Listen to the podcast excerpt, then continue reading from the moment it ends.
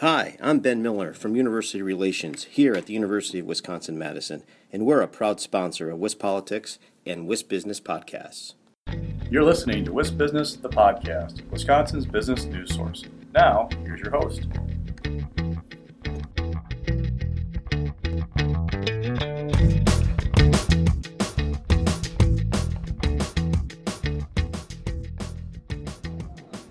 Hi, everybody. This is Alex Moe here for WIS Business, the podcast. Today I'm joined by Christopher Patterson, CEO of Medisoft. Christopher, thanks for joining me today. Pleasure to be here, Alex. Awesome. So, to start off, can you give an overview of, of your company? What are you guys all about? And, um, you know, maybe how are you different from others in, in your space? Of course. So, Medisoft Solutions, we started in September 2016, and we are a small software development shop here in Madison, Wisconsin. And we like to work with tech startups. We like to be in that startup space, and we're also pursuing some larger contracts.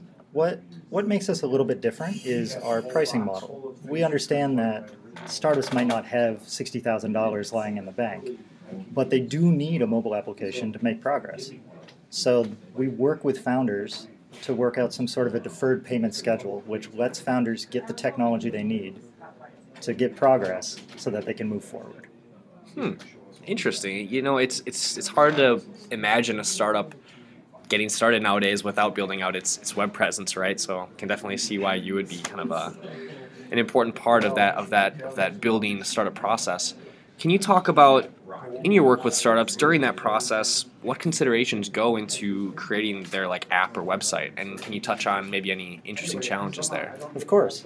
So generally, startup founders have a grand vision where they want to go, and occasionally they'll come with a little prototype, uh, some drawings, or a website that already has some functionality. And where Medisoft comes in is we help them cut that down to the minimal viable product that they can build. Uh, we could build anything that they wanted, but sometimes it doesn't make sense to add in complicated features right away.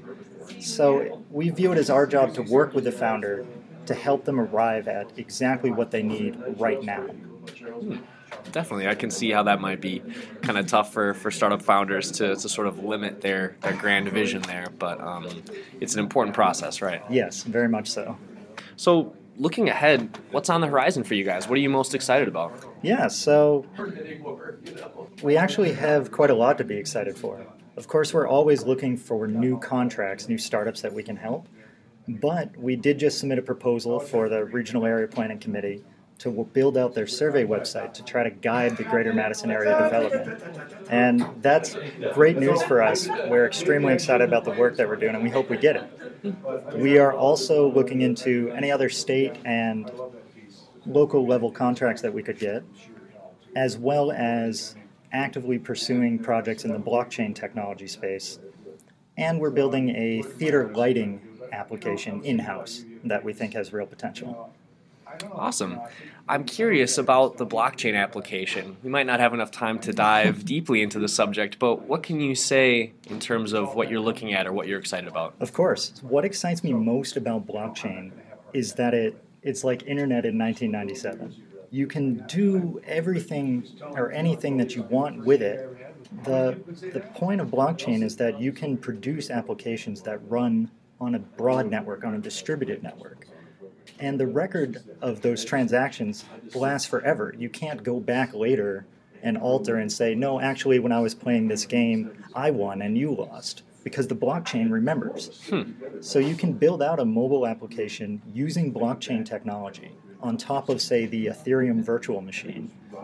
And it can do anything that a normal mobile application can except now it's powered in a virtual machine spread out across the blockchain network rather than being powered by, say, Amazon Web Services.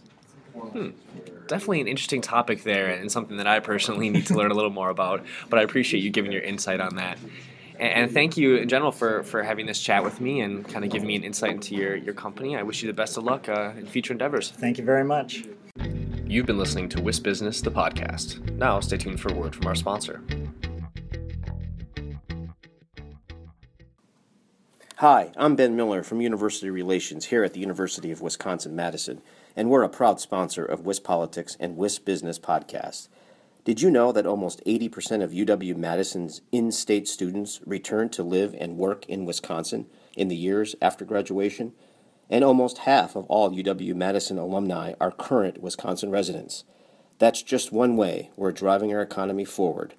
UW Madison is working for Wisconsin.